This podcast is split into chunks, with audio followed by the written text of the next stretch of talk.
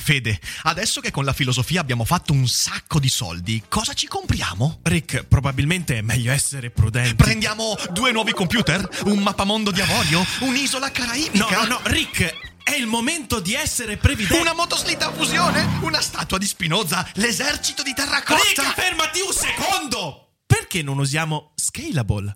Scalable è l'app perfetta per chi vuol conoscere il mondo degli investimenti. Attenzione, investimenti pensati col cervello, non scelte di pancia. Scalable ti mette a disposizione gli strumenti essenziali per costruire una cultura del risparmio, ETF, piani di accumulo, accantonamenti a lungo termine per pensare oggi a quel che potrai fare domani. Scalable è un servizio sicuro e regolamentato con oltre 600.000 clienti e che ti aiuta a comprendere come funziona la finanza usando la testa. E sai qual è il bello? Con Scalable puoi iniziare a investire con solo un euro. Trovi tutti i dettagli in descrizione. Quindi, niente motoslitta fusione? Tra qualche anno, Rick, quando Scalable ci avrà aiutato a far crescere i nostri risparmi. Ok. Di vitelli d'oro è pieno il web, è pieno il mondo e pure la storia. Ma se la tradizione ci ha insegnato qualcosa, allora dovremmo aver capito che i vitelli d'oro sono molto fragili e ben poco divini, che sono sempre riempiti non di realtà, ma di false aspettative e delle nostre insicurezze. E quando si rivelano per ciò che sono, cioè cumuli di macerie e fango, ci fanno molto molto male. Ecco, vedendo in questi giorni i casi di Malika Shali e Iman Jane, io non posso che osservare come l'idolatria da Mosè a oggi, dai tempi biblici al web 4.0, non sia cambiata per nulla e noi non siamo cambiati, siamo sempre i soliti stronzi. E così oggi vi do qualche spunto per sopravvivere agli idoli contemporanei che sono uguali a quelli di ieri, ma come sempre prima, sigla!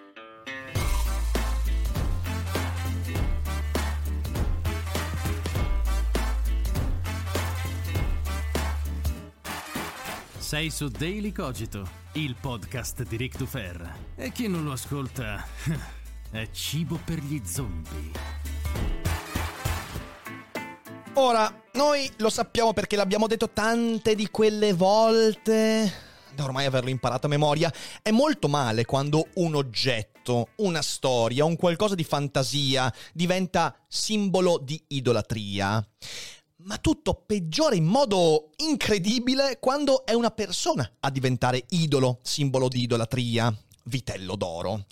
Ora, dobbiamo capire che l'idolo è un particolare tipo di simbolo. Di simboli abbiamo parlato molto spesso in questa stagione, ne abbiamo parlato qualche giorno fa con il simbolo dell'inginocchiarsi, che ha scatenato un bellissimo dibattito di cui sono molto contento, ne abbiamo parlato quando abbiamo discusso di Jung nella monografica e tante altre volte. L'idolo è un particolare tipo di simbolo perché non solo, come ogni simbolo, fa sopravvivere nel tempo e nello spazio un significato, una storia, una narrazione, ma racchiude dentro di sé qualcosa di particolare, perché l'idolo, a differenza di altri simboli, racchiude quelli che potremmo definire anatemi ed esorcismi rispetto a tutto ciò che di inaccettabile troviamo dentro di noi. Cioè noi riconosciamo di avere dei difetti, i nostri idoli non possono avere quei difetti, perché noi cerchiamo di vivere l'idolo come qualcosa che ci emancipa da quei difetti. Per esempio, perché il vitello d'oro è d'oro? Perché l'oro contraddice l'idea della caducità. Noi viviamo la eh, diciamo così, eh, la tragedia di essere mortali, di essere fragili, di essere alla mercé del destino e di dover morire, l'oro è qualcosa che simboleggia da sempre eh, l'eternità, la durevolezza, eh, insomma, qualcosa che non può morire. Perché le statue degli dei erano fatte di marmo? Perché il marmo contraddice la fragilità che invece riconosciamo in noi.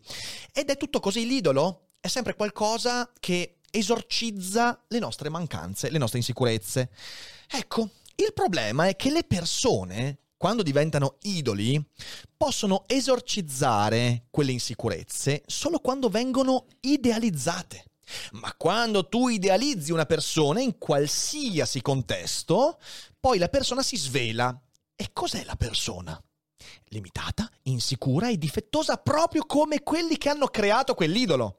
Un oggetto può essere un idolo per quanto sia ridicolo perché l'oggetto è quella roba lì e non contraddirà l'idea e l'idealizzazione che ne abbiamo fatto. Ma la persona sì, e allora una cattiva idea. Ecco, l'idolatria che è una cosa che, diciamo così, si sperava di aver combattuto in modo efficace nel corso della storia occidentale, ma invece no, va combattuta su due fronti oggigiorno. Da un lato c'è il pubblico, cioè eh, il popolo che normalmente produce idoli e che deve resistere alla tentazione di idealizzare le persone, produrre idoli soprattutto quando legati a persone. E l'altro fronte è quello della persona che viene idolatrata, quindi il personaggio, il quale deve per forza evitare le maschere, deve evitare di diventare qualcosa che in realtà non è. E queste sono due cose molto difficili che cercherò di sviscerare quest'oggi insieme a voi. Prima di farlo però vorrei ringraziare il nostro sponsor di quest'oggi che è NordVPN. NordVPN è partner di Daily Cogito da ormai qualche mese con grande soddisfazione anche di voi utenti che spesso mi scrivete di quanto aver cominciato a usare questa piattaforma, questo servizio sia molto utile per la vostra navigazione e oggigiorno avere una VPN è fondamentale e ce l'ho anch'io da più di due anni, esattamente NordVPN. Perché? Perché in realtà eh, siamo sempre più preda di, di, un mondo web che è insicuro, incerto, in cui i dati sono ormai una risorsa economica fondamentale e come ogni risorsa economica viene anche arrubata, viene anche dilapidata, viene usata male. Una VPN è un tunnel crittografato che permette di proteggere i dati anche quando utilizziamo connessioni non protette, per esempio quando usi l'hotspot all'università, in giro per il mondo, e allora lì hai bisogno di protezione in più. E quindi NordVPN è un ottimo servizio in questo senso e se utilizzerete il codice sconto che trovate sotto in descrizione o in chat se state seguendo la live, potrete accedere ancora per pochi giorni al 73% di sconto sui primi due anni con 4 mesi gratuiti in più. Quindi non c'è veramente nessuna scusa per non aderire a NordVPN. E grazie allo sponsor per credere nel nostro progetto e grazie a voi se inizierete a utilizzarlo, non ve ne pentirete. Prima di tornare però al nostro discorso di oggi vorrei anche invitarvi a fare una cosa importante, ad andare nel vostro comune e informarvi per il referendum eutanasia. Sì, signore e signori, perché finalmente ci sono dei movimenti culturali che dal basso cominciano a dire, caro Parlamento, hai presente quella cosa importante che è il fine vita, l'eutanasia, una cosa che ha a che fare veramente con la solidarietà, con la sensibilità? Con la politica, ma anche con quella cosa importante che è la laicità in uno Stato, una cosa abbastanza importante. Ecco, c'è un referendum, stiamo raccogliendo firme per un referendum, ovviamente questa cosa è, è stata avviata eh, dall'associazione Luca Coscioni con cui io eh, collaboro con, con, grande entusiasmo perché porta avanti battaglie in cui io credo veramente in modo, in modo fermo e importante e se andrete nel vostro comune di residenza cercate eh, le informazioni sul referendum eutanasia e firmate, è fondamentale. È un passo di civiltà. Nei prossimi giorni ne parlerò molto spesso e il 23 luglio qui in studio avremo finalmente Marco Cappato, che è direi la voce più importante in Italia a riguardo della problematica eutanasia che non può più essere un problema, ma deve diventare la soluzione per quelle persone che vivono situazioni drammatiche e che hanno bisogno di dire maggior libertà, perché la mia vita mi appartiene e voglio essere libero di gestirla come mi pare, soprattutto quando le cose magari non vanno come previsto. E quindi mi raccomando, informatevi, il link è in descrizione o in chat. Non state col culo fermo sulla sedia. Se pensate che questo paese abbia bisogno di una sveglia anche laica, ma non solo, anche scientifica, ma non solo, anche di coscienza, questo è il momento giusto. Fate come me e andate a firmare per il referendum eutanasia e presto avrete altre informazioni.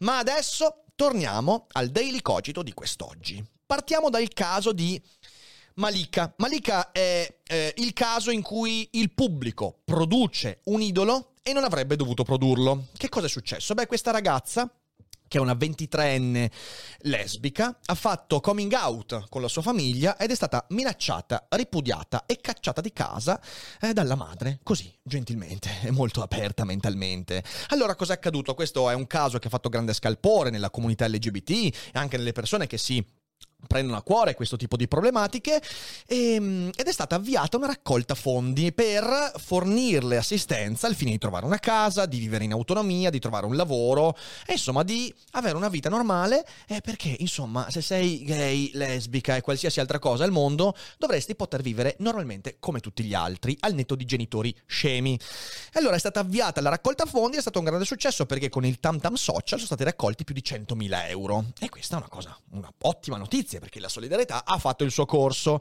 È stata acclamata perché lei dopo aver raggiunto questo traguardo ha anche detto io grazie a questi soldi aiuterò anche chi, ha, chi ha bisogno.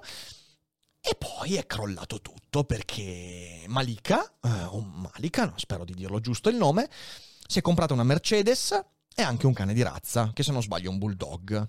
E si è scatenata una gogna mediatica in cui io ho letto delle cose terrificanti. Sei una traditrice, eh, vergognati, insulti, insomma di tutto. Ok, di tutto e anche con una certa cattiveria dalle stesse persone che avevano aiutato la raccolta fondi.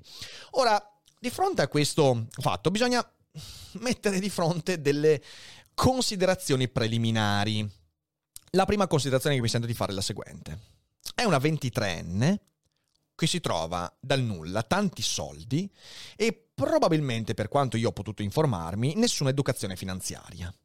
Io conosco tante persone che di fronte a questo fatto potrebbero cadere preda della follia. E la sua non è una follia. Comprarsi una macchina e un cane e togliersi degli sfizi non è una follia. Ho visto persone fare cose ben peggiori una volta arrivate all'indipendenza finanziaria, che non significa trovare 50.000 euro sotto il materasso, ma io ho visto gente avere anche uno stipendio normale, ma senza avere capacità di capire cos'è il denaro, spendere tutti i soldi, magari di 1500 euro di, stipendio mensili, abitando da soli, dilapidati nei primi 16 giorni del mese.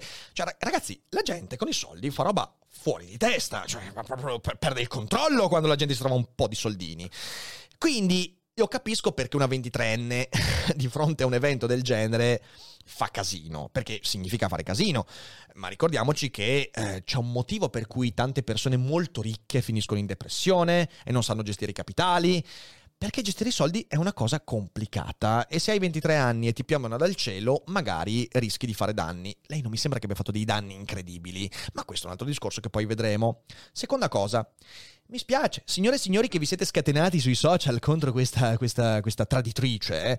i soldi donati per migliorare la vita non danno potere su quella vita. Mi viene in mente quella scena di Batman, The, The Dark Knight Rises, quando c'è Bane che incontra il suo mm, finanziatore, che è quello che vuole scalare la Wayne Enterprises, e quando lui gli dice, ma tu, tu dovevi darmi, consegnarmi Gotham City, io ti ho pagato una piccola fortuna per... E Bane lo prende per il collo e gli dice, ma questo in che modo ti darebbe potere su di me? Ora, Malika non è Bane, ovviamente, però il senso è quella roba lì. Quando tu dai del denaro a qualcuno, soprattutto se è donato, quindi senza un obiettivo conclamato, senza un contratto, senza un accordo, eh, tu devi, devi prenderti anche il rischio del fatto che quel denaro potrebbe venire usato in modo contraddittorio rispetto alle tue idee, i tuoi obiettivi, e tu non hai nessun potere di decisione sulla vita di una persona a cui doni del denaro. E per fortuna è così, ragazzi, perché alla base dell'idea che dandoti denaro io posseggo la tua vita, c'è tipo l'usura. non è esattamente culturalmente un bel messaggio. In terzo luogo, lei, dopo questa gogna social, si è scusata dicendo volevo solo togliermi uno sfizio. Ora, ecco, qui lo vorrei dire. Ragazzi, una Mercedes, che magari è una Mercedes usata, io non so che tipo di Mercedes abbia, però la Mercedes non è mica più la macchina dei ricchi. È che noi attribuiamo ancora quel marchio ai ricconi, a ma può tranquillamente aver preso una Mercedes da 15.000 euro, magari usata, eh, che costa meno della mia macchina, che non è certo una macchina super fancy, eh, e vabbè, il bulldog, il cane, cioè magari è una sua passione. A me sembra che lo scatenarsi della gogna sia stato molto molto più inspiegabile rispetto alla misura della sua colpa, che poi non è una colpa. Ma fatte queste doverose premesse, la vera questione è un'altra ed è la seguente. Malika è vittima di idolatria. Voglio instaurare il nuovo genere di vittimismo, visto che va tanto per la maggiore. Sei vittima di idolatria. È una cosa di cui tutti vorre- vorremmo essere vittime, in realtà no, come vedremo, però è una cosa che eh, magari noi non consideriamo come eh, valente di, di, di, di, di vittimismo. In realtà Malika qui è stata veramente vittima di un meccanismo messo in atto dalla gente che l'ha sostenuta. E questo epilogo amaro, brutto, violento è la diretta conseguenza. Ora, l'aiuto finanziario che le è stato dato non era volto, come dichiarato, eh, a concederle serenità. È evidente che non è così, perché altrimenti al massimo la gente avrebbe detto, beh, ma Malika, ma dai, ma la Mercedes, ma comprati una Prius, che costava di più magari, peraltro. Ma Malika, ma, la, ma il Bulldog, ma comprati un bastardino. Eh, se l'intento della donazione fosse stata darle una vita più serena, le persone avrebbero accettato, magari storcendo un po' il naso, l'idea che lei potesse togliersi qualche sfizio. E invece no. Invece la gente è esplosa con tutta la cattiveria di cui la gente è capace. Perché? Perché dietro al finanziamento non c'era l'idea di vivi meglio, c'era l'idea del vitello d'oro. Cioè io ti finanzio perché voglio che tu diventi il contrario di quello che io vedo in me stesso, che è esattamente la storia del vitello d'oro, la storia di ogni idolatria. Il vitello d'oro, infatti, viene idolatrato non per le sue capacità, per i suoi talenti, non per queste cose. Viene idolatrato per le mancanze degli adepti.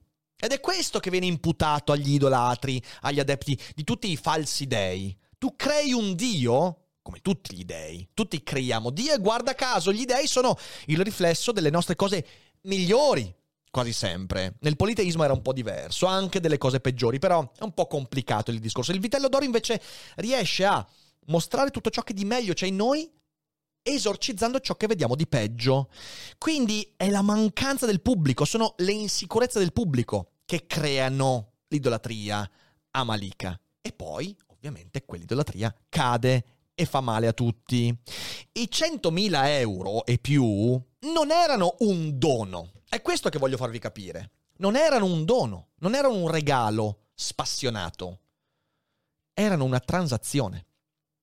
Noi paghiamo e tu devi essere perfetta in base a ciò che su di te noi proiettiamo. Eccolo il contratto non firmato. Ed è l'idolatria che parte dal pubblico e arriva alla persona che magari sprovveduta non si accorge del meccanismo e che appena contraddice quel patto mai espresso, patto moralista e morale, eh, finisce per cadere dall'Olimpo. E questo è un caso, ed è il caso appunto del pubblico che crea l'idolo. Però poi c'è l'altro caso di cui voglio parlarvi, visto che in questi giorni è di nuovo alla ribalta social, il caso di Iman Jane. Iman Jane rappresenta invece il caso del personaggio, della persona che crea una maschera per accalappiare l'idolatria. Anche questo è un meccanismo molto perverso. Ora, chi è Iman Jane? Iman Jane è una 25enne che nel corso degli ultimi anni si è costruita un seguito social molto forte parlando di economia, grazie soprattutto alle sue grandi doti retoriche. È brava a parlare, è brava a esprimersi, è carismatica e questa cosa le ha permesso di creare una community molto attiva intorno ai temi dell'economia. Ha fondato Will, eh, ha avuto dei finanziatori, ha avviato progetti, ha eh, partecipato a convegni, ha collaborato con CEO di grandissime aziende, eh, dirigenti di altissimo livello, politici, e ha avuto una, una, un, un momento di grandissima esplosione social. Si è creata una credibilità e una figura di rilievo sulla base di alcune informazioni, alcuni criteri. E poi è venuto fuori che la sua laurea quella in economia in realtà non c'era, non esisteva nessuna laurea. E lì è successo un disastro, perché voglio dire, raramente ho visto lo scatenarsi di una shitstorm di questi livelli, in quanto Iman Jane aveva mentito o nella migliore delle ipotesi aveva eh, lasciato sotto silenzio alcune informazioni sul suo percorso di studio, il suo background, lasciando che la gente credesse ciò che secondo lei la gente doveva credere di lei al fine di essere idolatrata. E adesso andiamo a studiare bene questa cosa qua che è importante. Quello di Iman Jane, se ci pensate bene, è il caso di Malika a rovescio. È lei, è Iman Jane, che ha cercato di proiettare sul pubblico un'immagine che non corrispondeva alla realtà. Io sono una cosa e lo mostro perché il pubblico ha bisogno di questo, idolatria, e poi cosa succede? Che la realtà fa lo sgambetto, perché l'idolo non esiste. La divinità non c'è, la realtà sì. E per quanto ci raccontiamo delle belle storielle, per quanto le storielle funzionino, prima o poi tac, come si suol dire, il diavolo fa le pentole e non i coperchi. Eh, mi verrebbe da dire che il diavolo fa i profili social, ma non le lauree a questo punto. Però, al netto di queste battute, in questi giorni Iman Jane è di nuovo nella bufera, a causa delle critiche che sui social lei ha mosso insieme a una sua collega e collaboratrice eh, ad una commessa di un uh, locale che a quanto pare non sapeva, non conosceva la storia del locale dove lavorava e quindi è stata letteralmente perculata questa commessa eh, che secondo Iman Jane e la sua collaboratrice avrebbe dovuto studiare di più per mostrarsi all'altezza di quel lavoro e anche qua si è scatenato un macello social ovviamente riportando in auge quello che è ormai diventato un meme la laurea di Iman Jane che non esiste e quindi ci sono state persone che hanno detto addirittura eh, magari la commessa sta lavorando non ha il tempo di studiare la storia del locale perché lavora per pagarsi la laurea quindi insomma è un'uscita un po' decisamente molto infelice. Però, però mi interessa molto, al netto di quello che sta succedendo, il fatto che Iman Jane rappresenta il meccanismo dell'idolatria visto dal lato di chi idolo vuole diventare. E questo è molto interessante perché è un meccanismo molto più ampio rispetto a quello che possiamo pensare. Certo, non tutti quelli che vogliono diventare idoli mentono, eh, millantano, ci mancherebbe, non sto dicendo questo, però il meccanismo è molto molto diffuso, perché si tratta di proiettare non ciò che si è, non ciò che sono, ma ciò che secondo me il pubblico vuole che io sia. E cos'è che il pubblico secondo me vuole che io sia? Di nuovo, la mancanza delle debolezze, la mancanza delle incertezze. Iman Jane capisce perfettamente il discorso del vitello d'oro e costruisce una sua immagine come se lei volesse diventare il vitello d'oro. E quindi sa che non può proiettare i difetti che le persone normalmente vedono in se stesse, perché la gente non vuole avere idoli o comunque persone che ammirano che continuamente ricordano loro quanto siamo difettosi, quanto siamo insicuri. È questa la radice dell'idolatria. E questo funziona dalla parte del pubblico e dalla parte del personaggio, in questo caso Iman Jane. È un meccanismo di menzogna che è largamente diffuso e socialmente accettato. Perché noi accettiamo tranquillamente questo tipo di meccanismo. Meccanismo che poi ogni tanto la fa fuori dal vaso e allora fa incazzare la gente. Però è un meccanismo di menzogna su cui l'idolo si basa, ma che non è sostenibile se sei in carne ed ossa.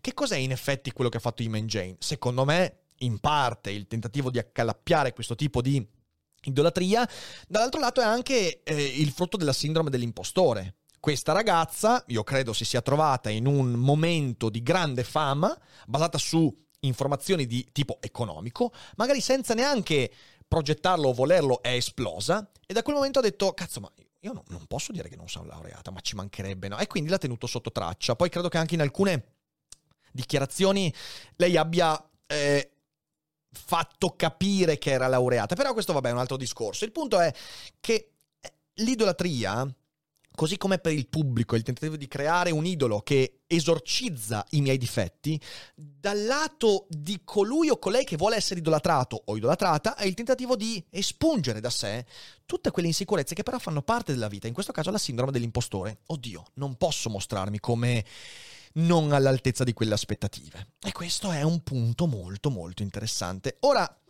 tu vuoi che la gente ti idealizzi e si leghi a te?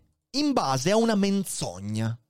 Ma quando la tua realtà, cioè quello che sei effettivamente, emerge, succede un casino. È per questo che l'idolo può funzionare quando è un oggetto, quando è qualcosa di inerte, quando non, non può mostrare nulla oltre a quello che è.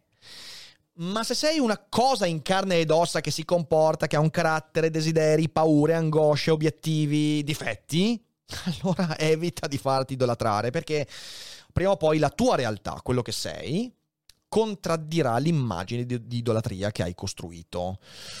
Perché noi lo sappiamo quando abbiamo a che fare con le amicizie. Tu non vuoi essere l'idealizzazione di qualcuno. Quando hai a che fare con, non so, inizi a frequentarti con una persona, non vuoi essere idealizzato, idealizzata. Perché? Perché in realtà vuoi essere visto per quello che sei, col tuo carattere, i tuoi difetti. Questo significa creare una relazione. Ecco allora però che quando entriamo in un ambito di opinione pubblica, di politica, di, di, di influencing e queste cose qua, tu diventi l'idealizzazione e l'abbracci, ma al tempo stesso sei anche la paura che quell'idealizzazione venga svelata. E lì vivi male, lì vivi male perché c'è una spada di Damocle, perché prima o poi la verità viene fuori, è inevitabile. Ora, sembra scontato dirlo, mi rendo conto, sembra scontato che io lo dica, ma Malika non sa gestire un capitale sceso dal cielo, come non lo saprebbe fare il 90% di coloro che le hanno donato quel capitale. Questa cosa è scontata, ma in realtà non ce la ripetiamo mai abbastanza. Ciò che costituisce l'idolo è il tentativo di fuggire da un mio difetto. Io idolatro qualcuno perché quel qualcuno non mi ricorda i miei difetti, ma quel qualcuno, nella quasi totalità dei casi, ha esattamente gli stessi difetti ed è proprio quel difetto che mi ha fatto creare l'idolo a costituirlo. Malika mostra la sua debolezza nell'utilizzare questi 100.000 euro in modo che contraddice gli obiettivi di chi ha donato, ma chi ha donato, allo stesso modo, non saprebbe gestire quella cifra. E questa è la cosa ironica, grottesca, divertente. Ed è il motivo per cui la gente si scatena. Il tradimento non è quello dei valori, il fatto che sia lesbica, che sia stata eh, diseredata, che sia giovane, che sia eh, una donna, peraltro anche di origini straniere, eh, quindi legata al tema dell'immigrazione, il fatto che sia tutte queste cose qua, ok? Non, non que- il tradimento non è quello dei valori. Il tradimento è quello del tacito patto che ha spinto le persone a donare. Io ti ho pagata per farmi raccontare una menzogna e tu mi hai ricordato la realtà.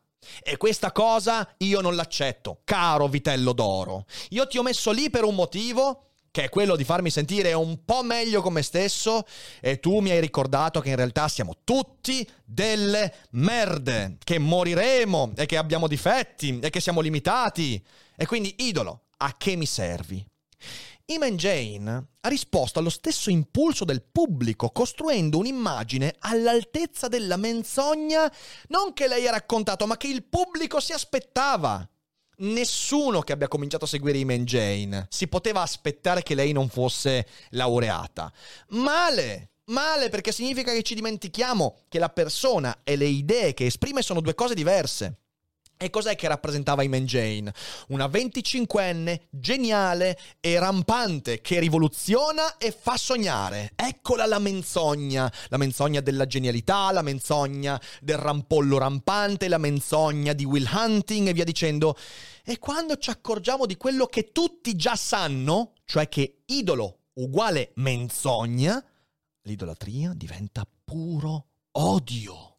Odio l'odio riversato, magmatico, impensabile, che soltanto chi ha sentito tradire il proprio idolo, si è sentito tradire dal proprio idolo, può effettivamente riversare. Questo è il meccanismo. Ora, credo che noi abbiamo bisogno di superare questo vicolo cieco, in cui ci troviamo da millenni. e siamo intrappolati e non sappiamo come uscirne. E i difetti che noi mostriamo oggi, nell'epoca del web, 5.0 sono gli stessi dell'epoca di Mosè. Cioè, per me leggere attualmente il mito del vitello d'oro della Bibbia significa vedere quello che sta succedendo sul web e credo che sia abbastanza interessante. Noi creiamo continuamente storie che sappiamo essere fittizie e ci scommettiamo tutto il nostro amor proprio la nostra autostima, eh, la nostra capacità di vivere serenamente. Investiamo queste energie emotive in una cosa che non può gestire quelle energie emotive perché non esiste.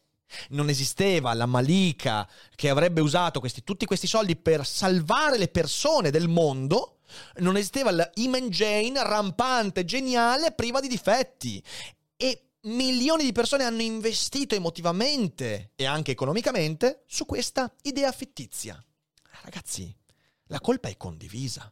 È meno colpa di Malika che colpa di Iman Jane, perché come ho detto Iman Jane ha costruito in parte consciamente quell'immagine, ma il pubblico, ah, oh, caro pubblico, ti sei scavato la fossa. Ed è bellissimo vedere il modo in cui si scava la fossa. E quando crolla l'idolo, Il pubblico, chi ha investito, chi ha proiettato, chi ha creato, cade in un'infelicità incalcolabile. Da qui non si ripiglia più. E questo ci trasforma in cose più brutte di quelle che potevamo diventare, perché ci imbruttiamo al ritmo dell'imbruttimento del nostro idolo. Ma veramente vogliamo una vita del genere? Boh, a me non pare particolarmente bello. Io credo che per uscire, dicevo, da questo, da questo vicolo cieco, abbiamo bisogno, da un lato, di influencer all'altezza, personalità pubbliche all'altezza. Quando abbiamo parlato dell'infallibilismo, abbiamo bisogno di personalità che rifuggano l'idolatria da principio, che non cadano nella trappola del pubblico, che vuole formarli a immagine e somiglianza dei propri difetti per esorcizzarli. Ma ci mancherebbe anche quella. Abbiamo bisogno di gente che non si arrende a questo meccanismo.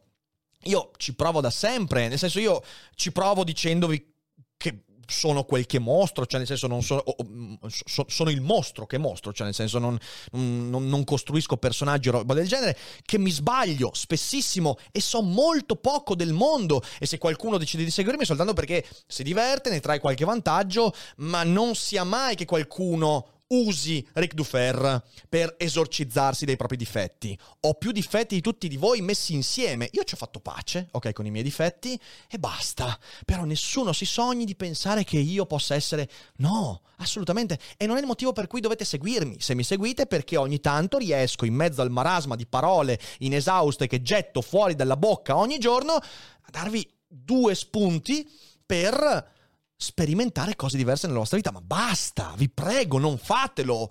Detesto ogni volta in cui ricevo un commento di gente che mi fa mi hai cambiato la vita. Non voglio cambiarti la vita, non voglio. E soprattutto ricordi che hai visto un video di YouTube, non hai visto il Dalai Lama, che non so neanche se possa cambiare la vita a qualcuno, non è che sei stato illuminato sulla via di Damasco. Cerca di dare la prospettiva, cerca di dare la prospettiva.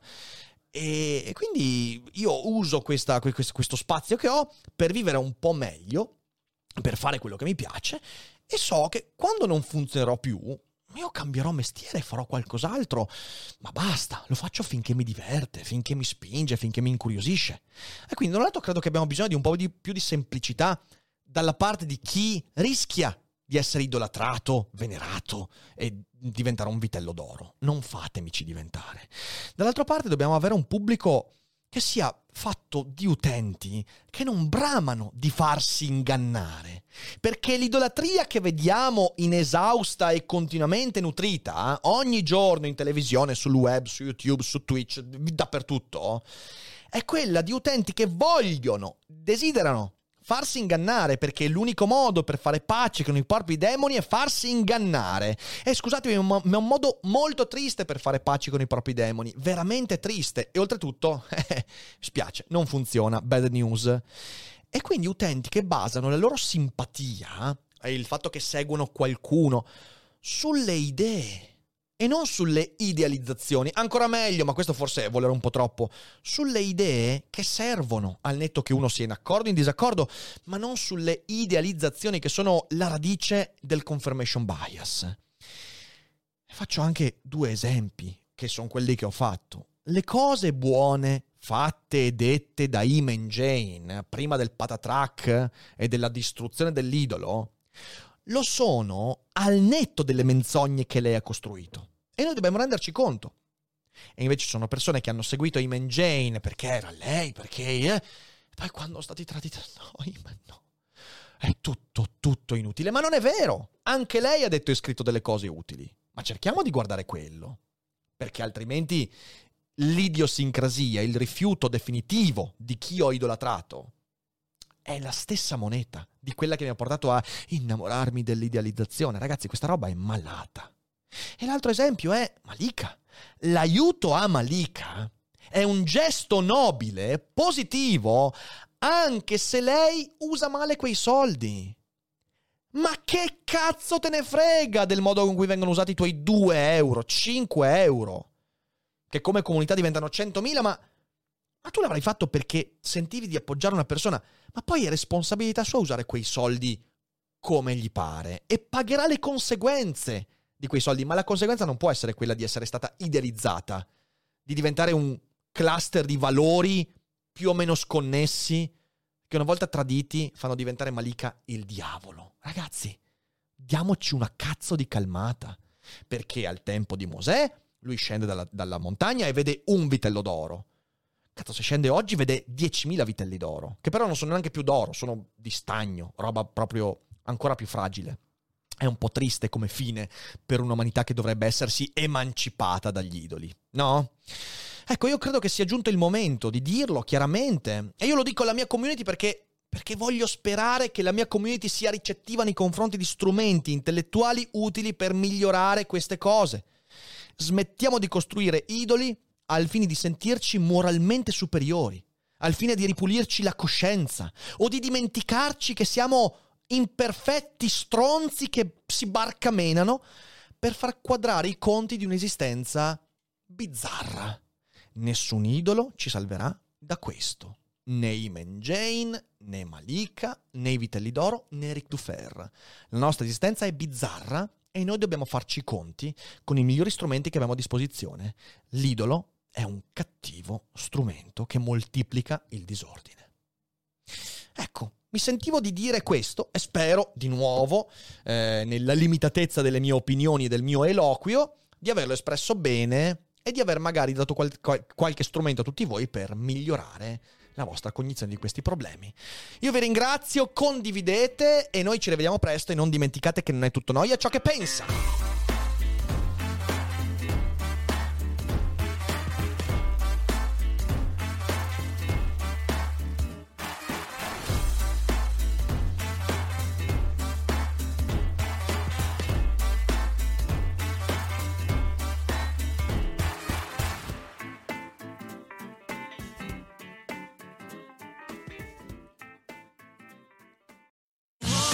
Sotto costo 1 euro. Fino all'11 maggio il notebook Lenovo IdeaPad Slim 3 16 GB di RAM con processore Intel Core i5 è tuo a 529 euro perché 1 euro batte forte sempre.